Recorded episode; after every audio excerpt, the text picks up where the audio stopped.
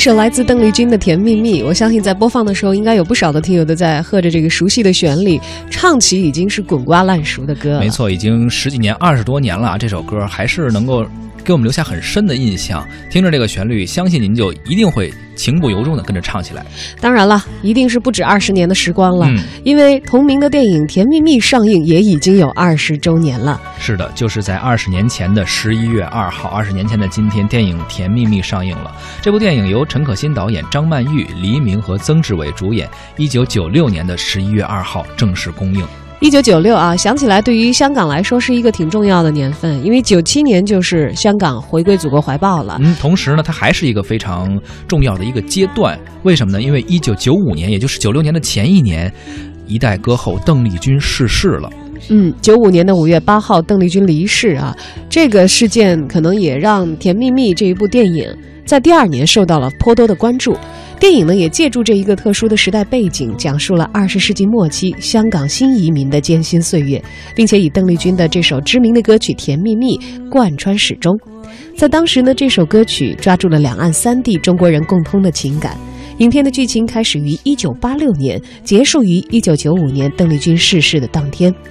在中国出现移民潮的大背景下，通过小人物的命运，展现了香港回归前十年的历史变迁。在二十年后的十一月二号，我们今天就想聊一聊陈可辛的电影。您是否看过他的这部《甜蜜蜜》，或者是否看过陈可辛导演其他的片子，比如《如果爱》呀、《投名状》或者《中国合伙人》，以及去年上映也是引起了非常大的关注的《亲爱的》。如果您看过，可以跟我们来呃探讨一下对于陈可辛导演的印象。进入到微信，点击右上角添加朋友，搜索“文艺 之声”或者“文艺大家谈”的微信公众号，添加关注并发来文字留言，还有机会获得我们送出的赠票。其实有点遗憾，都二十年了，我没有完整的看过《甜蜜蜜》。嗯，其实这个时候你重新去看一下啊，我劝你重新去看一下，还是能够看出一些味道。即使已经过了这么长的时间，但是你看它还会觉得是一个好电影，而且里面的很多故事啊、很多桥段呀、放到今天来看，依旧你会很有体味。嗯，其实陈可辛的电影吧，我觉得挺吸引人的一点就是他一直没有脱离对于这个时代的关注。没错，我看过他的这个《中国合伙人》嗯。还有这个后来比较广受好评的这个《亲爱的》啊，嗯，都还是有他呃打动人心的地方，而且他也不光是那种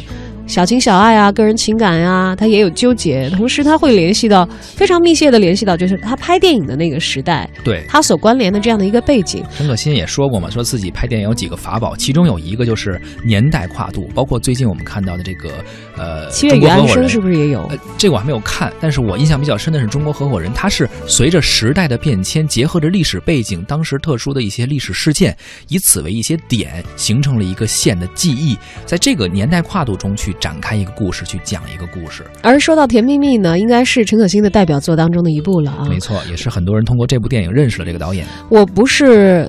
嗯，走进电影院去看的这个电影，嗯但是我数次的看到这个电影相关的一些花絮啊、图片啊，一直对这个电影保有非常美好的憧憬，是因为我感觉那是在张曼玉和黎明的颜值巅峰时期拍的一个电影，连剧照都非常的唯美，加上现在你可能隔着一层时间的纱，你会觉得，哎呦，那像一个温暖的旧梦一样，你很想要去重温一下它。虽然我算不上重温，我要看的话算是新的观众。嗯，这大概讲的是个什么事儿？呃，他这个电影说的是张曼玉饰演一个叫李俏，她呢本身是一个来自广州的女人，她特别想成为一个香港人，到香港的目的就是出人头地，赚大钱，给自己在家乡的妈妈能够建新房。呃，李小军就是黎明饰演的这个角色，也是从呃，他是从天津来到了香港，也是呃想赚一些钱，但他最终的目的并不是说非要赚多少钱，他的最终的目的是想娶自己的一个未婚妻，他的女朋友。呃，等这两个人等于是张曼玉饰演的李翘和黎明饰演的小军两个人就在香港认识了，然后呢还相爱了，等于这就发生了一些故事嘛，发生了一些情感的纠结，俩人确实是真爱。然后此后又出现了一个人，就是曾志伟饰演的豹哥，豹哥呢又是非常喜欢张曼玉饰演的这么一个角色，总之是一个。呃，表面上可能是一个爱情故事，但它实实际上背后又呃，在一个历史背景下嘛，讲的是当时那么一个时代背景下，一个来香港的这么一个新移民的这样一个这么一个故事和当时的一些现状吧。嗯，我们知道，就是即使像我这样没看《甜蜜蜜》全片电影的人，也在各种像金像奖啊之类的这些颁奖典礼上看到过这个电影的片段，嗯，都会有非常经典的黎明和张曼玉重遇的那个片段。现在你在网上也很容易看到这一段的小视频，经典的截出来作为《甜蜜蜜》的这个影片的完整的代表啊。两个人的再次相遇呢，时间已经到了我们所说的这个电影的截止时间了，一九九五年的五月八号，邓丽君去世的当天。你说的那个经典的一些那个动图啊，就是截图，就是这种场景。对，当李小军和张曼玉饰演的李翘啊，他们相遇四目相对的时候，耳畔传来的又是在香港的时候一同唱过的《甜蜜蜜》，这一幕真的是堪称经典，也给很多人留下了非常非常深刻的印象。而这个电影呢，也是取得了不少的奖项和成就啊。当时第十六届的香港电影金像奖，它是包揽了九项大奖；台湾电影金马奖也是获得了最佳剧情片，啊，美国西雅图的国际电影节最佳影片等奖项。而一九九七年的时候，还被美国的《时代周刊》评为当年年度全球十大佳片的第二位。在去年的时候，《甜蜜蜜》在内地呢进行了重映。大家知道有一些经典的老港片啊，大家都会说我们欠他们一张电影票，要去影院里面还。除了周星驰，也包括陈可辛的《甜蜜蜜》。陈可辛本人表示呢，说这样的事儿他自己也没有料到。他说也没有想过一部电影怎么能有这么持久的生命力。而二十年过去了，陈可辛又拍了很多的电影，但是似乎没有一部作品能够像《甜蜜蜜》那样获得大众如此一致的厚爱。直到今天，他仍然是陈可辛长串的作品列表当中最多被提及、最受关注的一部，也是他在世界范围之内重映次数最多的一部作品。我们来听一听我们文艺大家谈的特约评论员、浙江传媒大学副教授龚燕。对陈可辛的作品的影响。大家好，我是浙江传媒学院的龚燕，今天聊一下一九九六年十一月二日上映的这部《甜蜜蜜》。电影中有个非常经典的段落，就是两个人在最后结尾部分的一次重逢。当《甜蜜蜜》的歌声响起的时候，几乎就注定了这两个人的重逢。呃，邓丽君也成为了两岸三地华人的一个文化的一个符号。这部作品可以和陈可辛后来的《如果爱》以及《中国合伙人》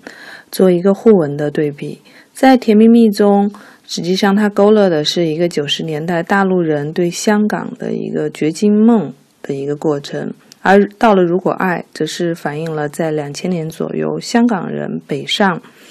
的一个现实的境遇。嗯。呃，这两部作品可以说反映了香港内地，呃，在嗯九零年代到两千年代的一个关系的一个很微妙的一个变化。嗯，到了了呃中国合伙人，实际上陈可辛已经用一个更接近于一个中国人的身份来书写中国当下的一个呃现实状况，或者说是一些重要的呃节点性的一些转变。因为这个从香港。呃，从大陆到香港，再从香港到大陆，然后再从大陆转向了一个全球市场，是今天中国的一个发展的一个趋势。所以在陈可辛的电影当中，我们看到了他通过三部电影勾勒出了这样的一个空间上的一个移动。嗯，实际上是一个中国呃这近二三十年的一个嗯走出去，或者说是面向世界的一个嗯。状态，嗯，陈可辛的这样的一种对于人的一个漂移的、呃辗转的一个生命状态的描述，也可以说是一个家国的一个投射。当然，他自身也是呃出生在这样的一个漂泊家庭啊。他十二岁的时候去泰国，后来十八岁的时候去美国。他自己是一个香港人啊，这样的一种对于身份的寻找。对于漂泊、辗转、空间，嗯，这样主题的感兴趣，我觉得和他个人也是分不开的。当然，在呃中国合伙人之后，实际上陈可辛更多的转向了一个更纯粹的一个内地的创作，包括后来的《亲爱的》，呃，包括监制了《七月安生》啊，这些作品都显示出了他自己在《如果爱》里面呈现出来的香港导演的今天的境遇吧。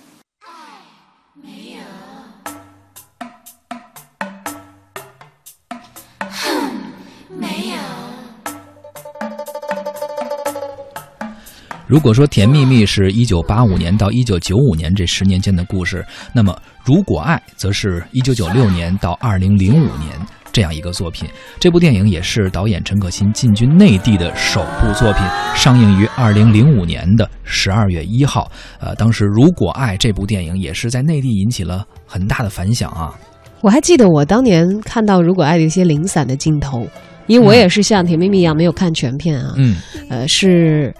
那会儿我们刚毕业，我和一帮小伙伴们合租，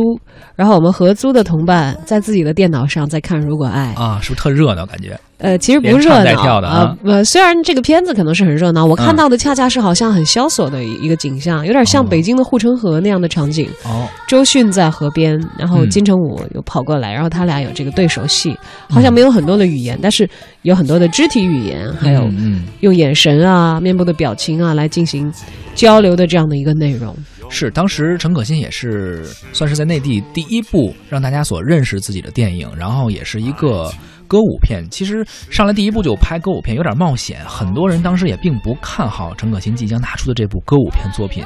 但是。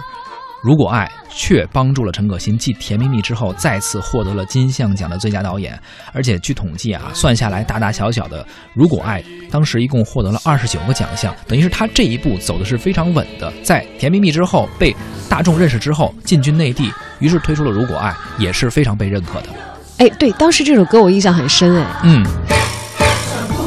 周迅和金城武的合作啊，在这个陈可辛之前也是没有人把这两个人攒到一起来演是一个戏的。嗯，也因为《如果爱》，陈可辛呢被更多的归入到了艺术电影导演的类别。他自己呢并不太认可这个说法，说我从来不会把自己装成一个艺术家，我只是一个讲故事的人，我也不喜欢艺术片，我拍的东西呢都是我最喜欢的，只是我个人喜欢的东西没有那么高深。其实什么叫电影？电影就是用镜头去讲故事。陈可辛应该是一个非常会讲故事的人。我们看到他的电影的时候，能够被其中的故事所感动，能够进入到他所想表现的那个时代背景下的那些故事。而且从今天来看的话，我们的电影市场已经和九几年的时候完全不同了。嗯，那会儿可能香港还算是一个华语电影的一个中心，当然，而现在这个中心在北上，很多的香港导演也都已经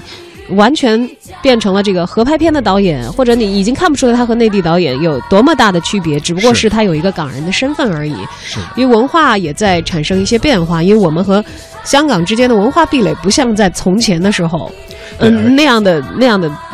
就是坚硬的，就有这个壁垒，而现在这些那些墙已经推倒之后，大家共同的作为这个中国人的身份的认同感也好，我们的时代的变化，两两岸的这个呃往来的互通也好，都是在对，包括你说两岸这个台湾很多导演也是很多作品会来到咱们大陆上映，就是这样。而在陈可辛的电影当中，我们像《中国合伙人》的时候，看到了一种其实比较难得的一种真诚感。因为现在商业片爆炸嘛，你说陈可辛的商业片，你总觉得还是比较有诚意一点的什么呢？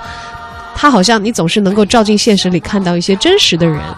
就像这个《中国合伙人》，算是黄晓明自己的一个也是非常大的演技的突破，绝对是得到了很大的认可。因为讲的这个俞敏洪他们新东方的故事嘛，嗯嗯呃，我就记得我看到我有一个朋友，当时曾经在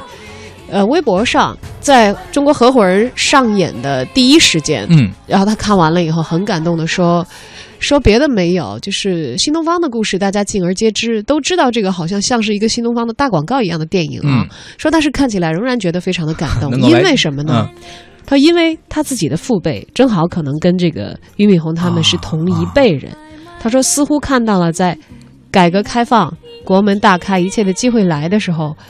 父辈那样的人，他们面对所没有面对过的世界，那种勇气，那种在冲撞当中。往前走，遭遇一个又一个坎坷，去受挫。他说看到的好像就是自己父辈的人生，所以非常的受感动。在片尾的那个光阴的故事响起的时候，他说也是忍不住流下了泪水。所以说，陈可辛导演真的就有这么一种本事啊！包括他在拍《亲爱的》之前，当时陈可辛都不知道说什么叫打拐是怎么回事儿，他是先去了解这些东西，然后扎进去，可能去体验生活，然后把这些东西拍到让我们看到的人能够非常非常感动，真的能够进到这个故事中去。他是一个情感很细腻的导演，这是一直留给我的印象。同时呢，也是在现在的这个商业片市场当中，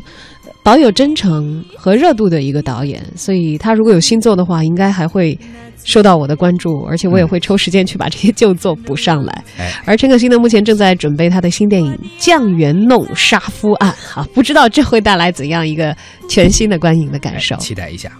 再相见。